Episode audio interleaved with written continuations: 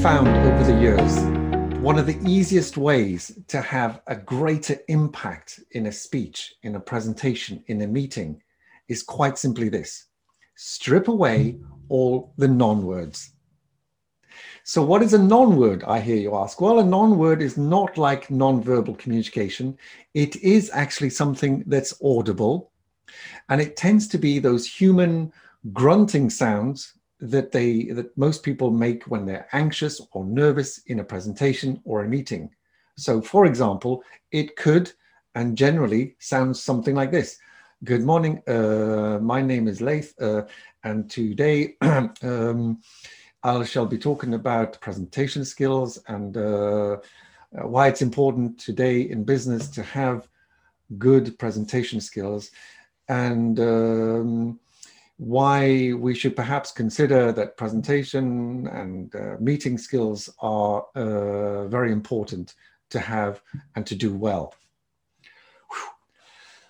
It finally came out, but what we found there, and I'm sure you've seen and witnessed this yourselves, when it's anxious, when somebody's anxious and or nervous, they tend not to like silence so they backfill the silence with a non word, which typically is a grunting sound that they, they will make.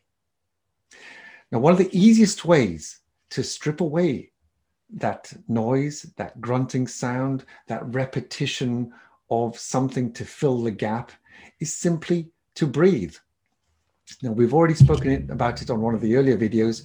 If you pause and draw in breath, in other words, you breathe in it's really, really difficult. In fact, it's impossible to uh out if you're breathing in. So, one of the things you could practice is just deliberately extend the pauses when you're practicing your speech. And by extending the pauses, two things are happening. One, you're getting used to breathing more frequently, which is a good thing. And two, whilst you're breathing in, it's silent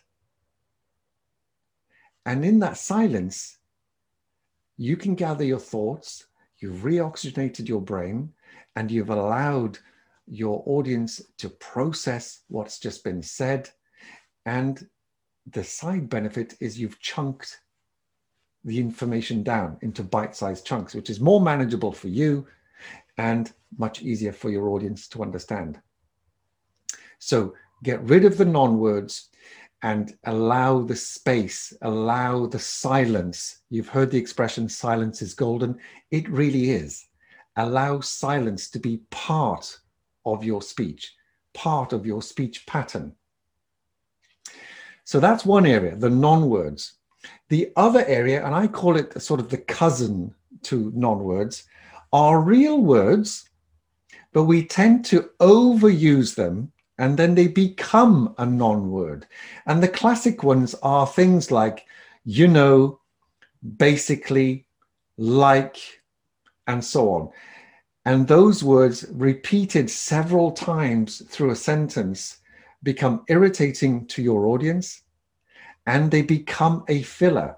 But rather than become, uh, rather than starting off as a grunting sound, they just become a filler because they're repeated so often that people tune out and your message, your key message, is diluted.